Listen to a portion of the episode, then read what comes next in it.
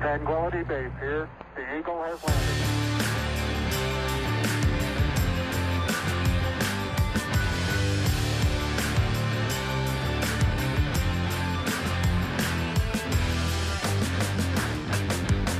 TJ Hendy, surf lifesaver and professional Ironman.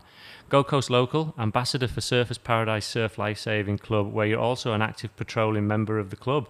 TJ, a true waterman. Welcome to the podcast. Oh, thanks for having me, mate. Uh, I haven't done a podcast in a while, so I um, am excited to talk about this this chapter of the life and uh, what's been happening. I'm keen to know more, and we have to thank Andy Fell for connecting us because I think you'd done some work with Andy in a speaking engagement, you know, po- possibly over a year ago now. And he recommended you as having someone with a story to tell. And I'm always fascinated by the adventure side of things because there's so many parallels that you can learn from those conversations that anyone can apply in life. And as a professional lifesaver uh, and professional Ironman, you might have thought that you'd have come through the classic Gold Coast nippers route, but you didn't. It was 16 when you started surf lifesaving. So, what was life like before that, and then what brought you to that at 16 years old?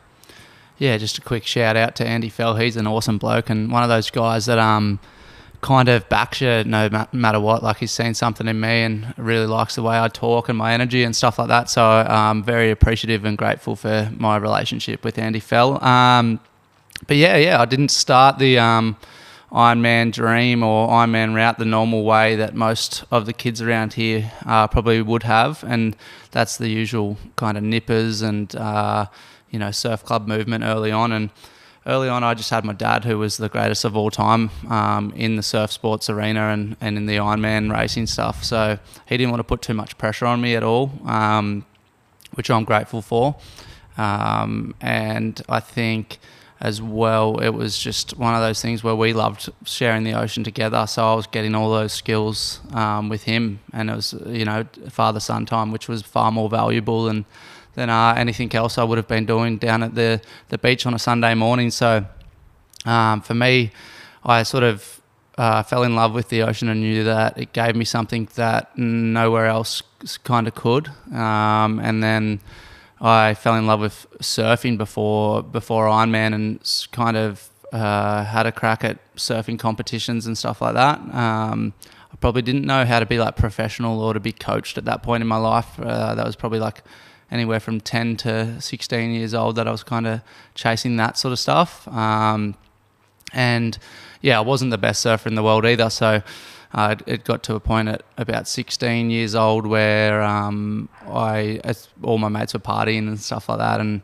um, they were all surfers. And for me, I, I just wanted to make sure I wasn't going to work a normal job. I felt like that was my life was meant for a little bit more than a nine to five or an office job, and um, you know, nothing against that sort of work, but for me, I felt like I had to go out there and create my own life, and um, it sort of fell into the Ironman, Ironman world through a few different things.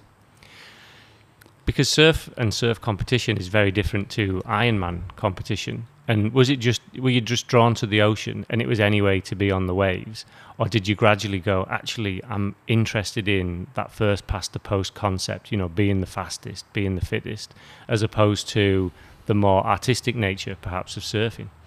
Yeah, well, you got that little mixture with surfing where it's artistic, but you got it, you get scored on it, you know. So um, I was always competitive, and I never liked losing. I didn't get like didn't get um, much out of much excitement out of coming, you know, 15th or 20th in a surfing contest. I would always like to be, you know, in the final or something like that. So I was definitely competitive, but the artistic nature of surfing uh, does translate over to like Ironman when, when the surf's a bit bigger um, and there's a few little sandbanks or uh, rips to play with, and you've got to kind of see things that other people don't see. Um, and that's that was definitely a strength of mine early on in my career, and uh, something I'm trying to get back to at the moment is bringing that artistic point of view through a little bit more. And um, yeah, no, it's it's been a, a constant reevaluation of how to bring through that competitor as well, um, and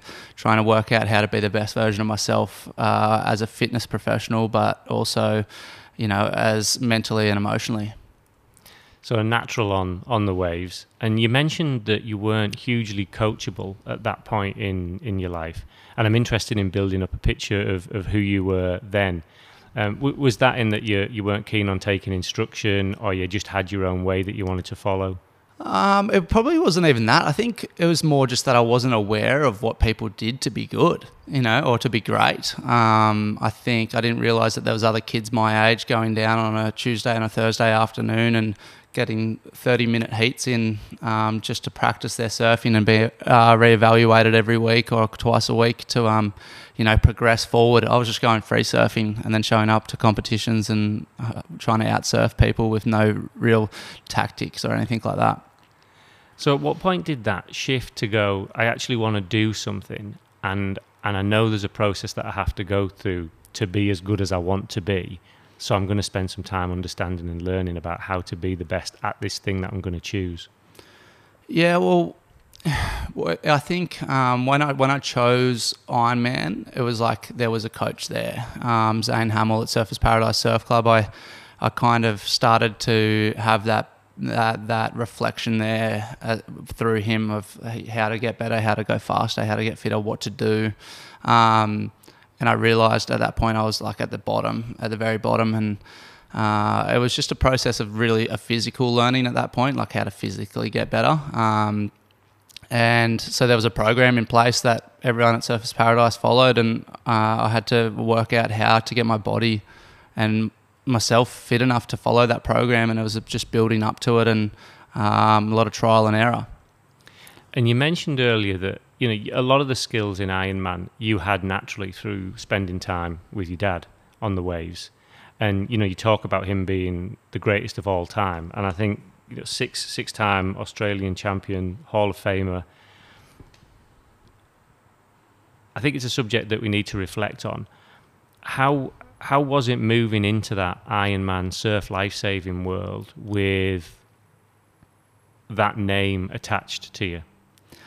Yeah, it's an it's an interesting one. Like the, the more eyes were definitely on me, and um, it's something I'm pretty grateful for because it's a, it's afforded me the life of you know a full time Ironman because I haven't been the best yet. I like for a, a, long period of time, I haven't stayed the best. I've won races and um, I've had moments where I've shown shown my potential and stuff like that, but um, if I'd only won a couple of races and done what I've done in my sport, I'd probably have a little bit more of financial pressure on me. But I've had some good sponsors along the way that have seen the um, the pressure that's on me as well, um, and wanted to get behind and support that and uh, the journey of someone that's yeah trying to step out of their shadow and has had moments out of out, outside of the shadow and.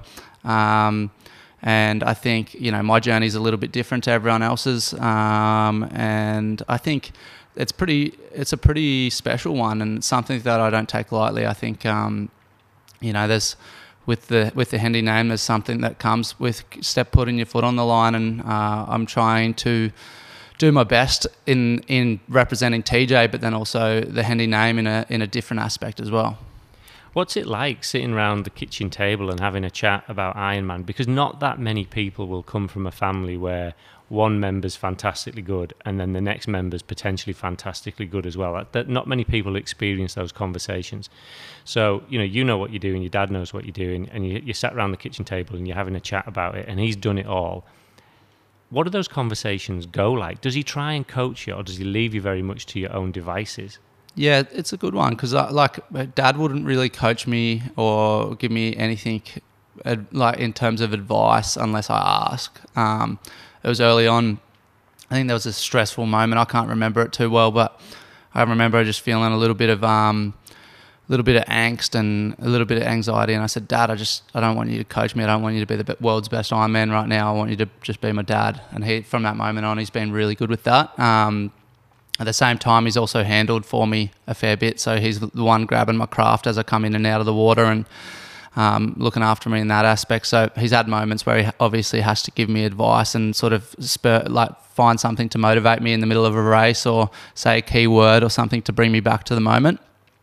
Um, but outside of that, it's kind of just like, how are you going with it? You know, this and that. And he kind of holds me accountable without feeling like it's too much pressure. Yeah. And, you know, as someone that's a new father yourself now, Have you picked up any things and gone, actually, that's a great blueprint for me to follow? Because you want your children to succeed, and it doesn't matter what they do, but you want them to do well.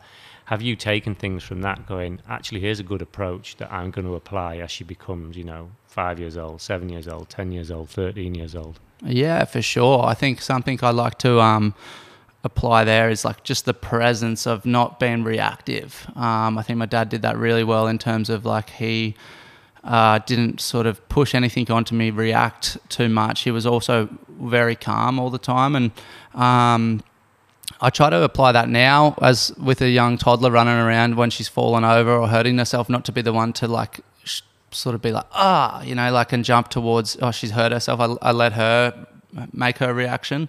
Um, and then as that grows, that will turn into you know different things that hurt her feelings, whether it's someone at school or uh, kindy saying something mean to her, or um, you know different pressures coming in on life. I'll let her have her feelings and then let her to digest it um, with me rather than me f- sort of applying some way that she has to feel about something. So um, I think my dad sort of taught me that. And you do a beautiful thing as well that that is a lesson that I've learned from the conversations I've had with you before we've even met over WhatsApp. When you say, "I'm spending a lot of time with my daughter today. I don't have my phone, so don't expect to reply back." Yeah, yeah. That's pretty cool. Not many people do that, and and I've fallen foul and gone, "Oh shit, I need to not do this." Yeah, yeah, no, I, I like to be present, and I don't worry. I, I do get caught up in you know every now and then still picking up the phone or getting caught up in something that happened before my time with her, or worrying about something after I drop her back to her mum, or different things like that. But it is a constant learning curve, and um, I think she is probably been, been my biggest like teacher. Um, or not probably, definitely been my biggest teacher over the last two years, and even while she was um, in Harriet's stomach as well, just um, having that learning process of staying calm and not jumping towards the future. Uh, were you a bit bit more of a hothead when you were younger, or were you always have a degree of calmness about you? No, I've, I've always had calmness, but I, I feel like um, it was calmness through suppression early on. Um, and it was like I would just suppress it so I'd stay calm. But eventually, emotions start to just come out. And as you get older, like I feel like men, somewhere around 25, 26, have this thing go on where they start to, if they've been suppressing their whole life, um, it starts to just find its way out. And so, my lessons to stay that calm person that I've been through the the emotions and the um this the kind of yin yang of life that we that we sort of feel and have come out and the good bad right and wrong and all the different things that we sort of can suppress when we're young but don't often get to suppress as we get older Do you have a, a mindset protocol now? And we'll get back to the Ironman career in a minute. But while we're on this subject, you know, do you have a, a mindfulness, a meditation? Do you have any practices to to hone your mind? There's been more in the past, but I've kind of just, I feel like there's two ways to meditate. One's obviously sit and breathe and, and listen to your thoughts, and the other is to do life, you know, and, and to medit- use life as a meditation and everything that's coming in and happening to you and, um, you know, is, is happening for you. And it's like staying conscious and aware of what's going on, why you're feeling a certain way, and, um, and, and being able to listen to your thoughts, observe your thoughts um, throughout all the craziness that happens. You have to be able to reflect and do that. And and I guess the sport that you've chosen, you do spend a lot of time on your own. Typical from when the gun goes off to the finish line.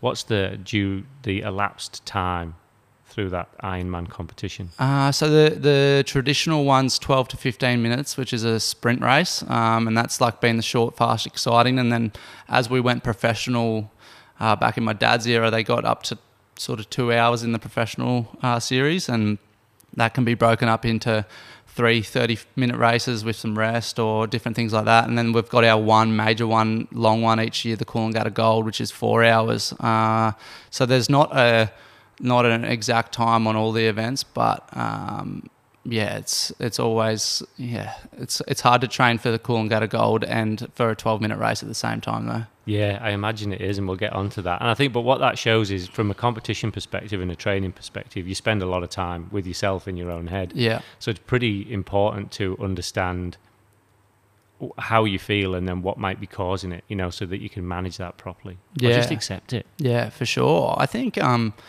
you know, like I can, for a while when I couldn't quite listen to my thoughts and and uh, be the observer, I started with the affirmations of like just reprogramming your brain and re uh, the the way that you're thinking and.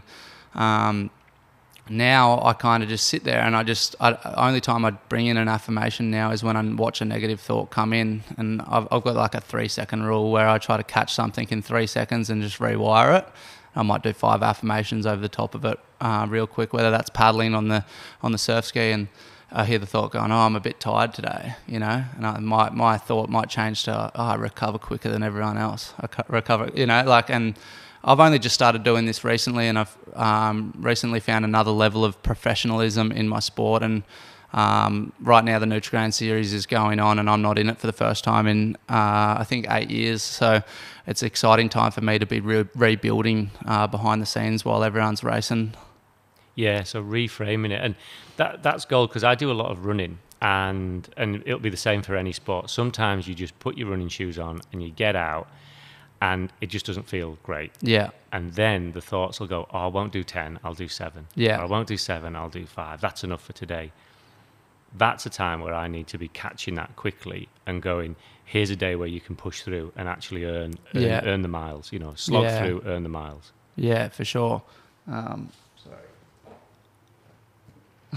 uh, but yeah, I think I think what I've I've done a little rule now is like when I'm there, get it done. You know, like if I'm there, I find a way to get it done. And if I have that question in my head, can I get this done today? Like, go for it. And if I feel like it's just like a question in my head, am I going to get sick or like, am I a bit run down?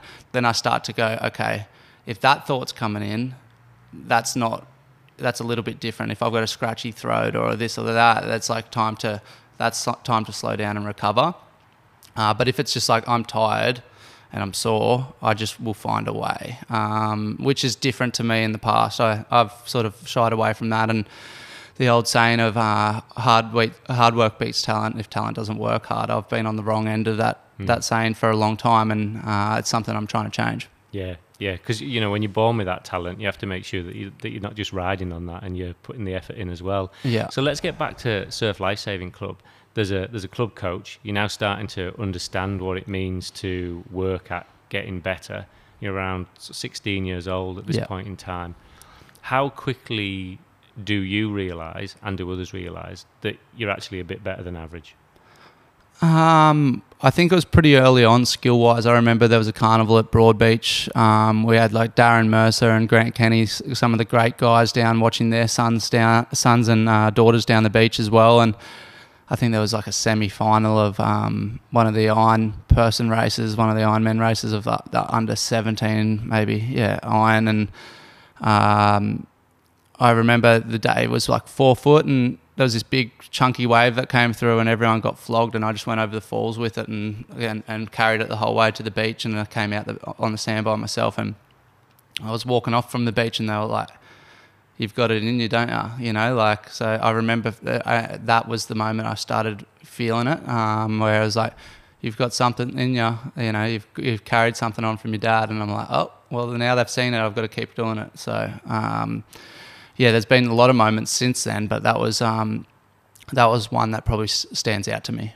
And a situation like that, w- looking back, was that luck or was that just spending a lifetime on the waves, you know, with your dad and going, I, you know, I know what's going on here. I can read it. I know where it's going to go. I know, I know where I need to put myself. Yeah, no, that that particular way that I held that wave to the beach, I've done that 150,000 times probably. So uh, I just, I reckon I've done that every day as a kid, 20 times a day, just going out for a body surf in the afternoon or the morning with my dad. So, um, yeah, no, it's it's something that I had to work hard at getting my times down in the pool or in the flat water on the board and ski. But um, when it came to just like jumping on the waves and and going out through the surf, I'd sort of had that dialed in already.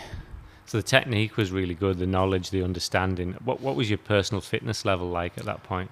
I was explosive. Um, I could go and do a like say swim, swim swimming carnivals at school. I'd go win the 50 meter freestyle, and then I wouldn't even uh, make the final of the 100 meters. So it, like it was just as soon as it got over 30 seconds, I would I would absolutely fall apart. Yeah, but uh, had no endurance in me. I'd had no background of you know mileage in, in, in the tank. So yeah, no, it's something that definitely took a while to to bring in. So, so it's spotted that there's something in you. You now feel an obligation to to build on that talent. Explosive, need to put a bit more work in for your longer term stuff. What does the next few years look like? At what point do you start to do some big competitions? Yeah, so like the Ironman stuff, like was just a bit of fun. It was more. I really loved board paddling probably till I was about eighteen, uh, and then and then I remember uh, just starting to fall in love with like you know the the other aspect of c- competition, but also like getting up early and trying to turn it into my job, uh, turn it into a profession, and find a way to you know get myself to a level that I could get paid to go do that sort of stuff and then have coffee with my coach or breakfast with my coach and my friends afterwards. And um, that got really exciting for me. Um, so I think it was sort of two years of just sort of not fluffing around but having a bit of fun natural talent on the board a little bit of swimming talent but not too much fitness uh, and then a decision came along probably just as I was finishing school, close to 18, uh, when I realised I was going to have to get a, a, a real job. Um, and I sort of wanted to find something else. So you didn't want the real job, so now it was time to try and find a, commercial way to pursue this. How do you even start with that? Uh, so if I was training eight times a week at that point, I'd had to get it to 16. Um, I had to get to the, the body to a point where I could hold up 16. If I was swimming uh, 10 or 12 Ks a week, I had to get it to a point where I was swimming 20 Ks a week, which uh, to this day, I still, I still struggle with that, to be honest, the swimming component and the mileage um, mentally, but also just not having the background as a kid. Um, probably led a little mental blockage in my head where I just didn't think I could get the kilometres done that everyone else was doing. Um, it's something I've changed a bit lately, but uh, I, th- I guess what I would say is like I was kind of I had to go, you know, live on the wire for a little bit where I, I was lifeguarding um, for 30 $32 an hour or whatever, um, where I was covering lunches uh, of the permanent guys on the on the main beaches to let them go have their little rest for an hour. Uh, so I'd do three hours, maybe three to four times a week, um, and that would be paying for my petrol and, and my food um, outside of when I was at home. And you know, as a young guy training pretty hard, your food bill's pretty high. So. Um, obviously uh, my stepmom and dad still looked after me. Uh, I was living with them at that point, um, and my mum would look after me where she could as well with food for dinners and um, when I was at home. But you know, if I wanted to eat out, it was all me, which is absolutely fair. And um, they were really good. They didn't charge me uh, like rent for the first few years, and um, that allowed me and uh, gave me the opportunity to you know build up my workload. And I think it was about a four year process from sort of 18 to 21 or yes so s- probably 17 to 21 that I dialed in and, and got those that workload up and um, got myself into the professional series And that's the Nutrigrain series. Yeah. So you started that about 21. uh, yeah yeah so when I qualified I was the like equal youngest guy in the in the series that year and um, and also I think now that it's changed a bit the younger guys are uh, qualifying a bit earlier. There's a 17 year old Ethan Callahan who won one of the big races um, a couple of weeks ago. But when, when I came along, it was kind of like all Shannon, Shannon Eckstein, Caine Eckstein, uh, Kai Hurst, Ali Day, um, Matt Poole, all the guys that were there, um, Hugh Doherty, were all still, they were all like nearing on, well, Ali Day wasn't quite, but um, nearing on 30, and the, the age group was a lot older. Um, since then, it's it's a lot of them have reti- retired, and the the the new age has kind of come through. What's your typical retirement age out of this sport?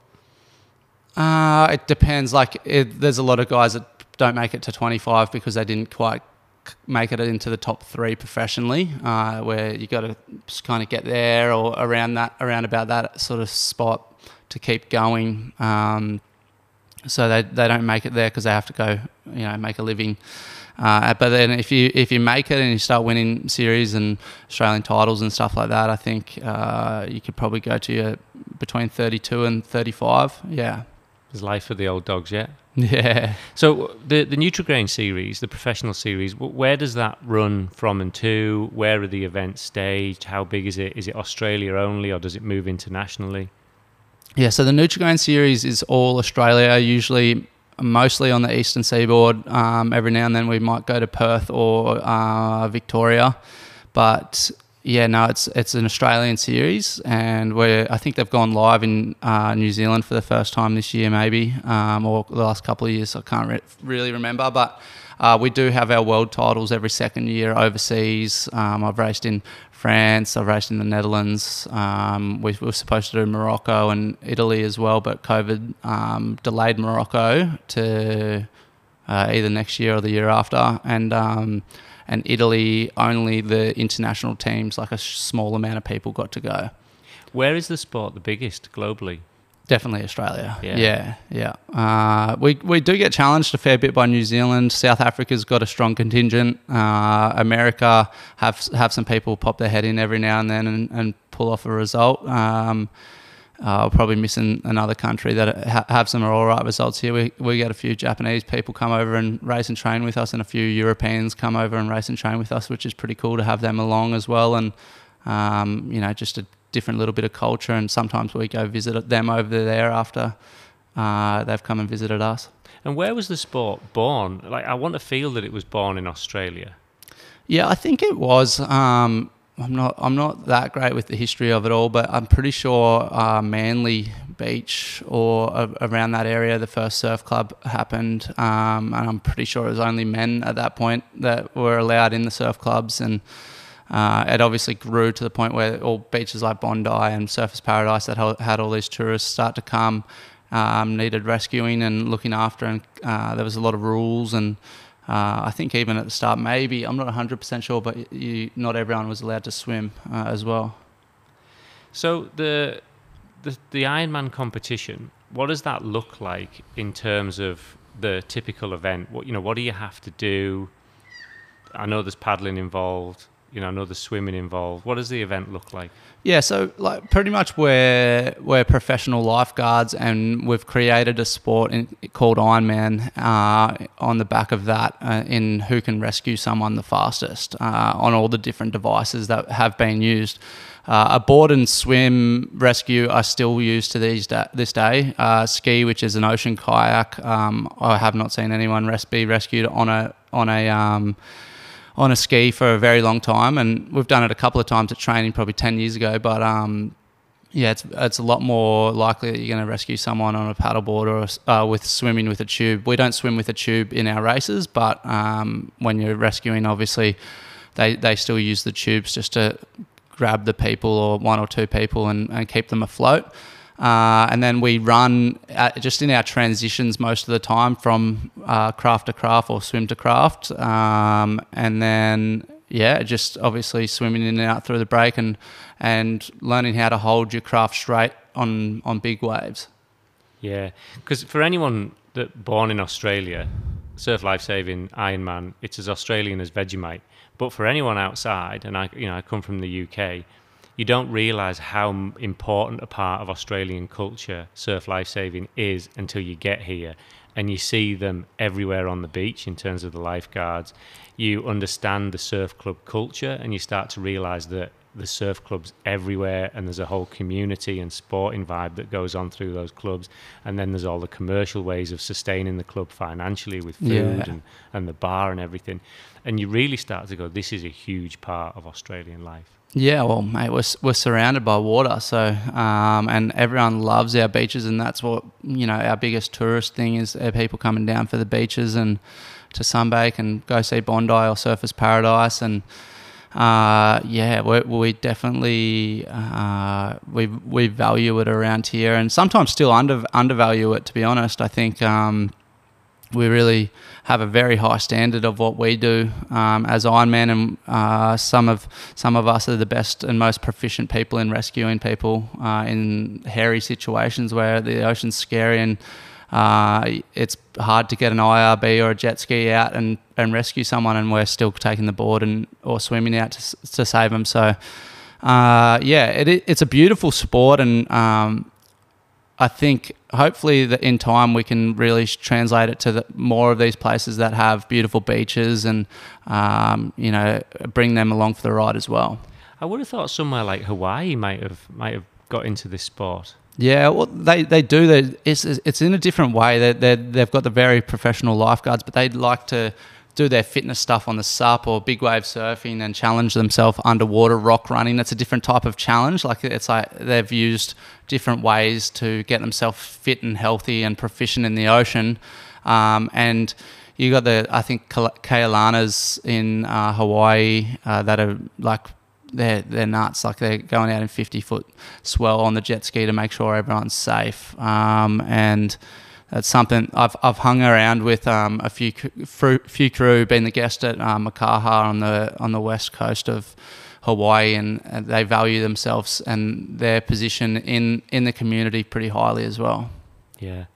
Uh, so, in terms of the making a living at this sport, so you were you were doing lifeguard work, and then you started to compete professionally how high up in the sport do you have to be before you can start to sustain yourself financially? And does that come through prize money, sponsorships? Yeah, prize money, sponsorships, ambassadorial roles. Um, I like to usually try to offer for my sponsors or people I'm doing ambassadorships for, um, where I do whether I do team building or different things on the side as well, just to bring them along for the ride and offer a different uh, sort of bit of energy for that for what I'm giving and what they're giving me as well. Um, but yeah, you, I th- I feel like to really make it over the last ten years, you've had to be top five. But with Shore and Partners um, coming along and sponsoring the other series, uh, the Shore and Partners Summer of Surf. There's more money coming into the sport, and um, I wouldn't be able to give you the exact number on it now, but I, th- I feel like there's a few more people that could make it um, their full time job now because when I've been walking along or riding my bike or running through Surfers Paradise and Nutrigrain's in town, it's huge. It takes up the whole esplanade and it's a big deal. It's a big sport when it's in town.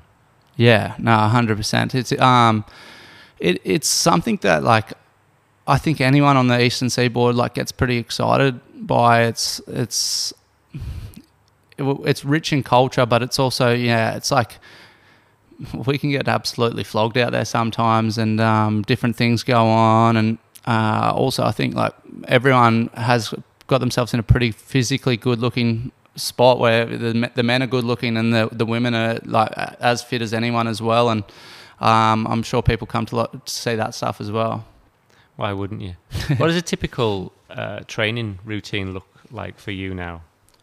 Yeah, so I, sort of I've made it a little bit easier for myself. I um I, sw- I swim Monday, Tuesday, Thursday, Friday um, under my my best mate's my swim coach now, so that's a pretty cool little situation we've got going. And um and then or on a Wednesday and Saturday morning we do our Ironman, so our bread and butter sessions, uh, and then every afternoon we do board and ski training um, to get on the craft and, and sort of get our skills up to the level they need to be at and our technique up to the level there as well. Um, but I used to run in the middle or just like mid morning of the day, but now um, I just run after my session in the afternoon and gym after my sessions in the afternoon as well, so that it's like more of my day uh, where I'm just not an Ironman um, and I get to recover and, and not think about all that sort of stuff. And I show up and I I do the work for an hour or two and then I forget about it for eight hours and repeat.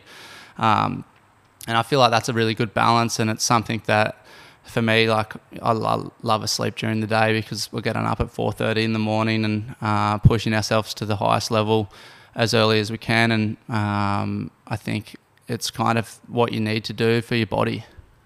And what does your gym session look like? Where what would you concentrate on typically for your sport? It's more like injury prevention, um, medium reps, not like too not too shorter reps or not too longer reps. Like we don't need to build endurance, and we're not trying to get too big. So, you know, that eight to twelve reps range, and um, it's more of a full body workout than just like isolating a muscle group. Um, and yeah, everyone likes to have their different things. Like it's the gym the gym program is one in Ironman that is kind of up for debate because some people do it, some people don't, and then between the people that do it, we're probably all in argument of how to do it as well. Everybody always has their own way of doing things. And what about your recovery regime?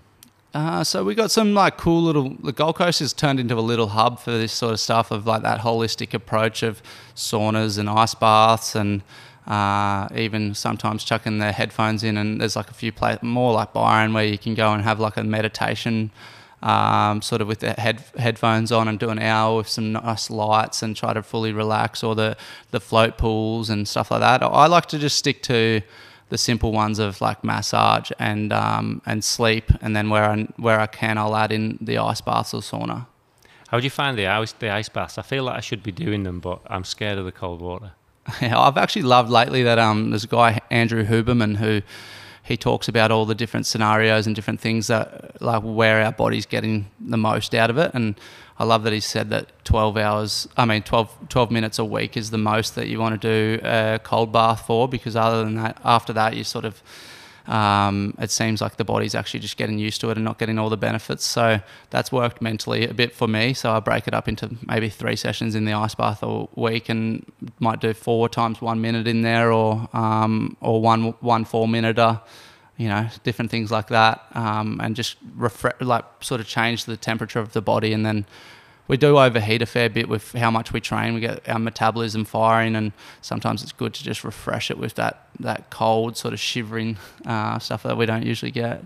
I went to Riggs at Bundall and I went in the cold pool. So it wasn't fully ice, but it was cold. And the thing that I found about it was my feet and my hands, where there's next to no fat coverage, that there were the most painful. And I, I had to raise my feet out of the pool because it was that bad. Yeah. And I think that's where the magic kind of happens is that it goes into those places and starts sending them oh, we need some support here, and the blood starts flowing around to those places, and identif- the brain identifies them as you know weak areas. Or I've got the same. You feel like your toes are going to fall off or snap or something like that. Um, but usually you go in the second time after you've gone back into the, into the hot one or um, things like that, and you go in and that goes away. So yeah, it's all right. and you mentioned Huberman, who I think's the number one for for health, well-being, fitness, science-backed, you know, education on the internet right now.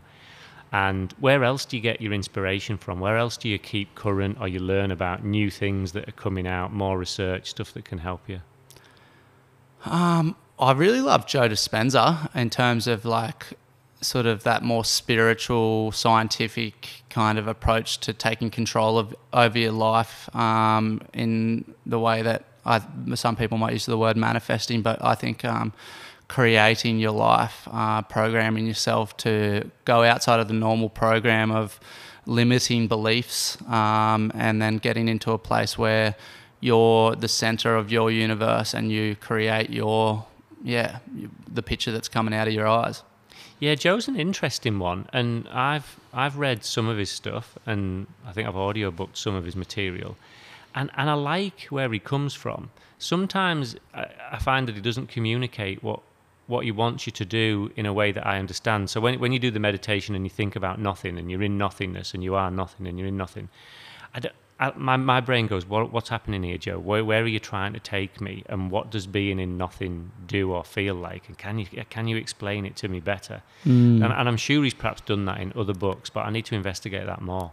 Yeah, I think as well, he's another dude that's um, obviously had to monetize what he's doing a little bit. So he's making money off his books, but then he's making a lot of money out of you know bringing people into seminars and having thousands of people in the room. And I think he takes it to another level and ex- probably explains it better in those situations. So I think at some point, hopefully, he's in Australia and I can go along to one of those. But yeah, that nothingness and, and going to a place where you're, I feel like it all you go to a place where you just observe just being. Um, it's something that I've done a couple of times and, and come back and, and you feel this. That's what I talk about with the meditating through life. It's like you can see things happening and see your reactions to it. And I like to, you know, understand that we're in a, in a life where it's kind of duality or uh, there's, there is no good without bad and there is no, you know, life without death and all the, the things that come with being on earth. And, um, I believe that sometimes being able to get to a state where you're the observer of that and you're not so necessarily in it and you're not so square to it um, is where the power lies. How, how can we explain that observing to someone that perhaps hasn't achieved that for themselves yet? So we talk about observing yourself, and you go, "Oh, well, that's a bit esoteric. What does that mean?"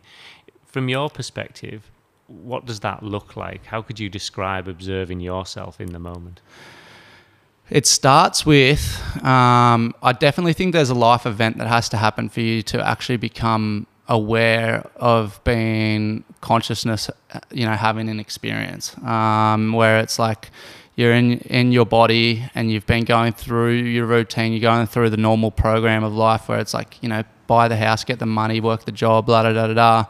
That we've become programmed to forget about that we're having an experience as human on a planet, you know, with all these different things that work simultaneously, just function so well. And we've just taken them all for granted and we don't not present to that fact that how did this happen? Where does this come from? You know, all those different things, and they're deep thoughts that give a lot, a lot of people anxiety, and so that people don't like to think about that. And um, I definitely think that's the crux of it is starting from a place where you're like, oh, I actually don't know what we're doing. You know, I don't know what we're here for. You know, I don't know. Um, I don't know why. You know, I want to do this or that, and and then you get to for me, I'll walk down the beach or things from that perspective, and I can start soaking it in. Like see the surface skyline, I'm like, oh my god, that is magnificent. Like how has this happened? And you know the, the sand and the particles of the sand, and you start to take in all of those little things from a place where you're like just being conscious that. and, and aware that you're having an experience and you can't actually explain it. I think it starts with that. Um, and then the rabbit hole after that is to then find purpose within that. Do you ever find yourself in that state when you're mid competition? Yeah, yeah. Uh, I've done it a couple of times where I'm just kind of breathing through my nose. I'm relaxing and I'm, I'm conscious of, all right, like, let's just let this be, you know, keep, like, you, you're kind of like, it's like you're fathering yourself in a way. Um, you're fathering your own ego through the situation. And, um, yeah, I, I like Mike Tyson's quote where he says, "How do you not get a uh, uh, Tucker Carlson says to him, "How do you not get offended or something when someone comes up to you in the street?" And he goes, "When I think I am somebody, I take offense, but when I remember I'm nobody, it it all doesn't matter." And so, when there's those situations under under pressure of uh, you know needing to win or needing to have a certain result, you're you're kind of stuck in your ego, your attachment thing, and you're not in a trust of the dom- divine sort of process and the, the universe. You're kind of trying to hold on. I think the the power lies in in handing over your your power to a higher power and just saying, all right, I want to do this. Like, what's the best way to do it? And then just listening to the messages that come in. Um, in, in, that being said, it's something I'm training myself up to do better. As as we talked about, I had to get to 16 sessions a week uh, for my physical body to be able to maintain what I was doing um, and how to be an Ironman. And now I'm on the same process uh, with this mental, spiritual approach of listening to your intuition, um, putting what you want to do out into the universe and letting it come back to you, and taking the attachment out of that. Um, and something I'm definitely training myself uh, up to be better at. Mm. Do you journal?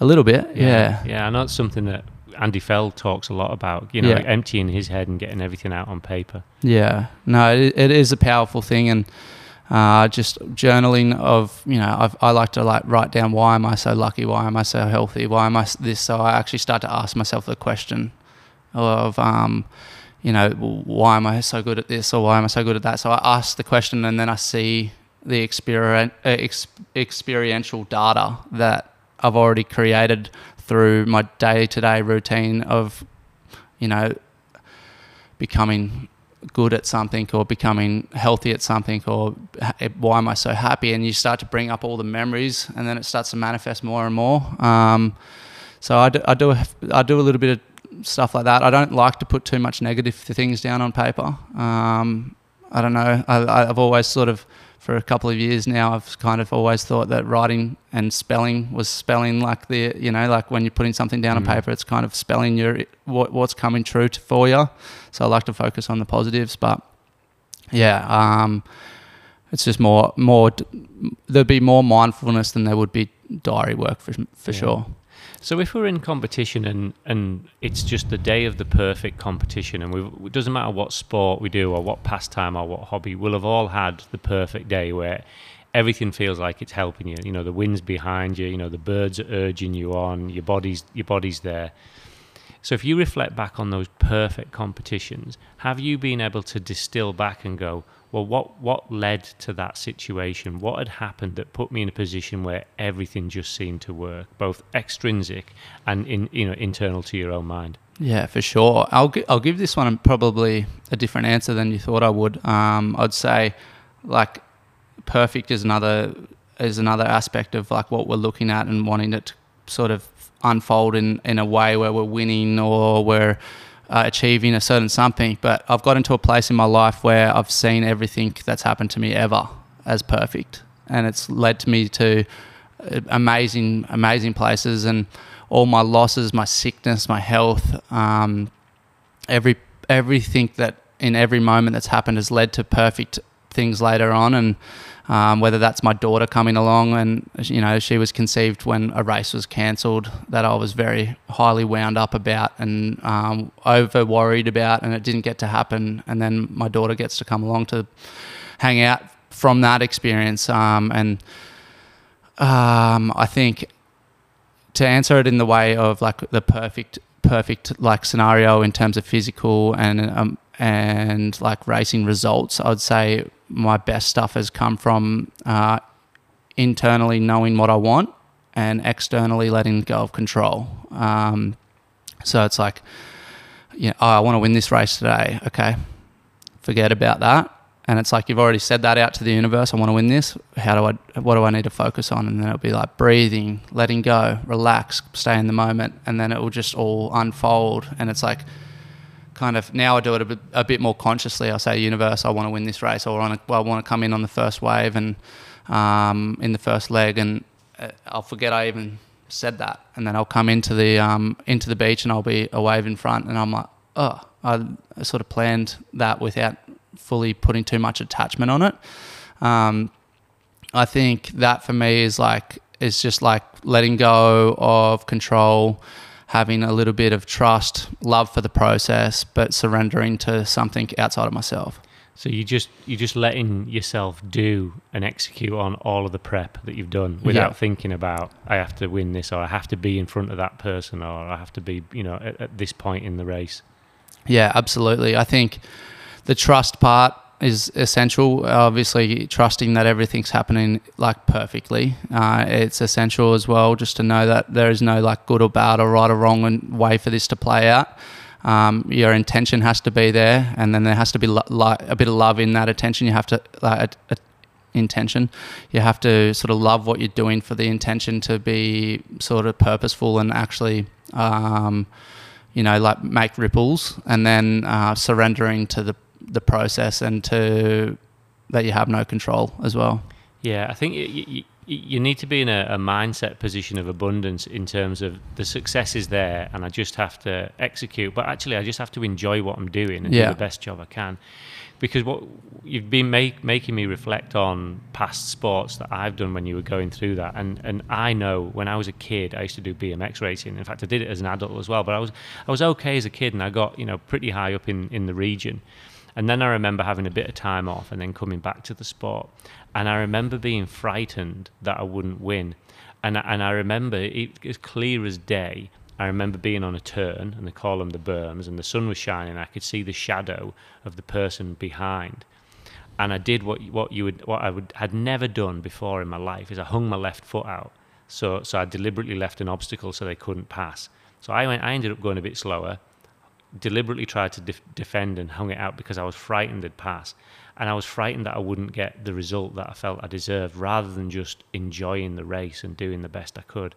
So I was in a position of fear, in a position of, of, of loss at that point.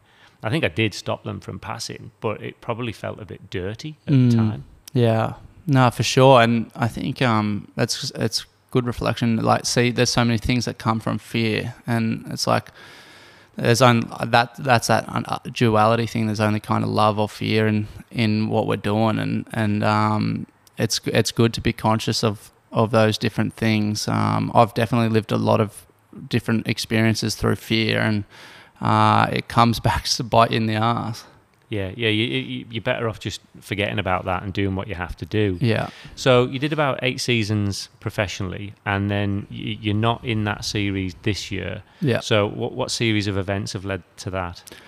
Um, so I, I kind of got to a place where I felt like I was really close to, um, you know, like getting to the top of the Nutrigrain series. I felt like I was going to have a really good year, um, probably five years ago, four years ago, and I got a little injury, and then uh, that affected me a bit. And then the year after that, I like put a lot of work into coming back, and I ended up getting COVID after the first race and got long COVID. Um, I then come back from that to get really fit last year, and um, and I won the first race of the season, and then um, right at the same time split up with my ex partner, and so all of those things kind of culminated into me taking a little bit of time for myself, um, probably getting to know my shadow self a little bit deeper as well, just like the darkness of myself, um, which has been a good experience for me to have because um, go into those, you know, kind of I wouldn't use like depression and anxiety as like something that I was seriously in, but I had moments where you struggle. Um, and to learn about that side of myself and be okay with that side of myself, um, to kind of lose my purpose as an Ironman and to rein- reinvigorate and re-excite, you know, the why and the goals there has been awesome as well. Um, and yeah, I got to this the Nutrigrain trials this year, and I, I, didn't really want to be in there, and I just raced the first day just for more a little bit of um, a, a, little bit more of uh, racing for the summer of surf, but I didn't want to be in the Nutrigrain, and um, yeah, I think for me it was more take that like backward step, become the observer of what you're doing a little bit more, and then um, now I'm just it feels like I'm just going through the motions with with love rather than fear. Um, and I feel like I'm like really in in the place I was as a kid, where I can get excited about all the little things that I used to, whether it's the skills or the um, the little efforts here or there that you win. Um, but I think what's changed for me is I'm not trying to win those through um, ego, where it's like everyone watch me. Um, it's more of a sense of expression. Yeah, you want to be excited on race day. And before we get into kind of what's next and, and, and your race season ahead, you mentioned about your shadow self. And I know in previous interviews you've talked about managing demons on your shoulders. Mm. And, and you know, what would be an example of that? Are they, are they those negative sh- thoughts? Yeah, I think um, so. I like to sort of allude to this stuff as like the the front cover, back cover. So the front cover is like I'm the best. I can beat you all without training. Um, I can you know, I don't even need to go win this stuff because like there's no real point. I know I can anyway. Like it's a load of shit, you know, like it's all kind of the the ego protecting itself in a in a confident way. Um, and then you've got the polar opposite of that of like I'm not good enough, I can't make it, it's not worth my time. Um, all those little things that sort of uh, you know uh, I'm a disappointment. Well, like all these things that sort of aren't true. None of them are true either. But you've got your egoic self and then your insecure self either side of the spectrum, and they're they're polarizing. They're kind of um, you know, and the pendulum sort of swings from one to the other if you're not careful. Um, and so I think for me, like the last 12 months, I've just had to identify that neither of those um, sides of the pendulum are me and they're not like the, my true self. And now I get to sit somewhere in the middle and watch the pendulum swing and also understand that that's kind of, I get to be conscious of that. And as we're talking about, be the observer of those things happening and not judge them, just be okay with them. And they're not going to go away, they're just going to be there. But as long as I can observe them and understand that that's not the true me, then I, um, I feel a sense of power in that situation. So, what does the the season ahead look like for you in this season of, of rebuild, reframe?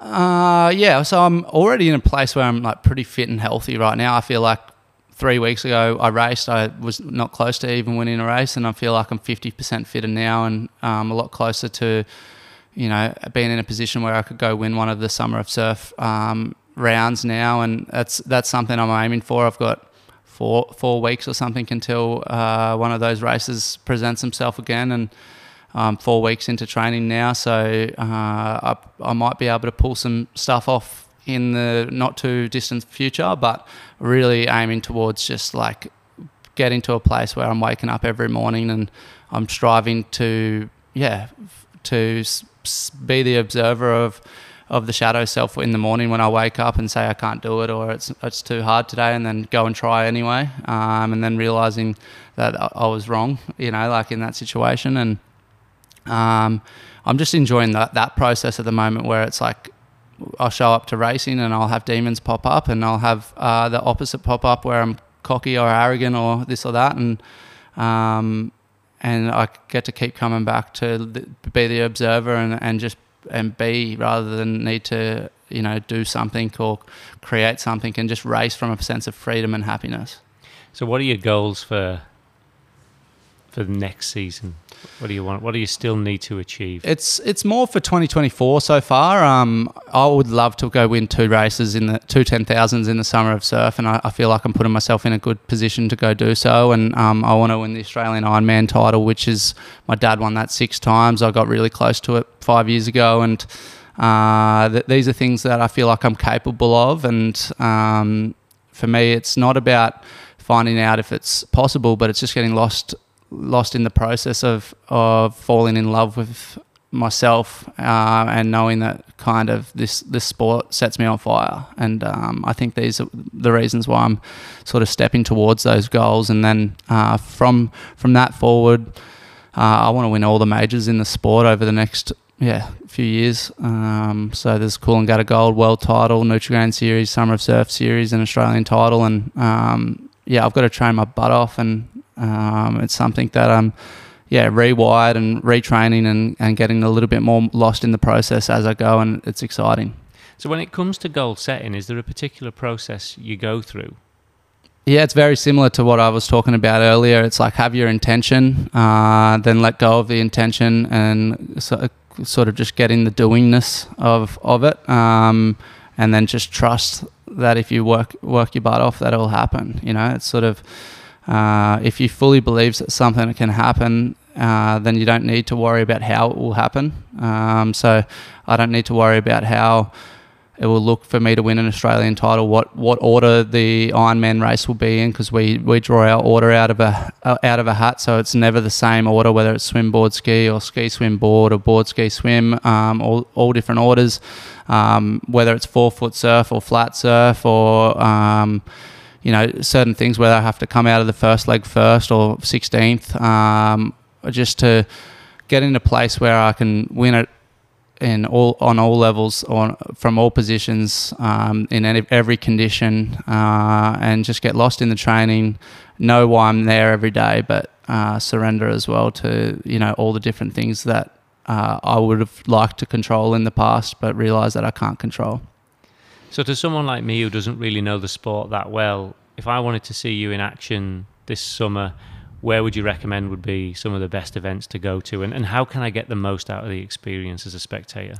Yeah, it's pretty inclusive ones for uh, for you guys to come watch because like we're on the beach, you don't have to pay uh, entry. It's pretty, you know, there's usually a good spot to watch. It's uh, we've we've got the Shore and Shore and Partners uh, Shannon Eckstein Classic uh, in February on the Gold Coast. We've got uh, North Bondi and um, I, th- I believe Manly as well um, in in the new year for for the Shore and Partners as well. Um, so they're all they're all exciting races, and they're on uh, seven plus as well.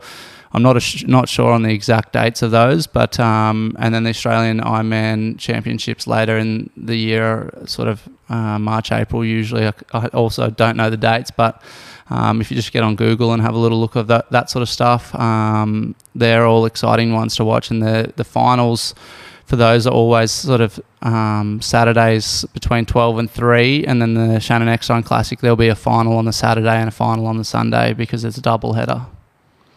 That's a busy, busy summer. Yeah. Um, I need to ask a question before we finish up. I want to know if this is true or not.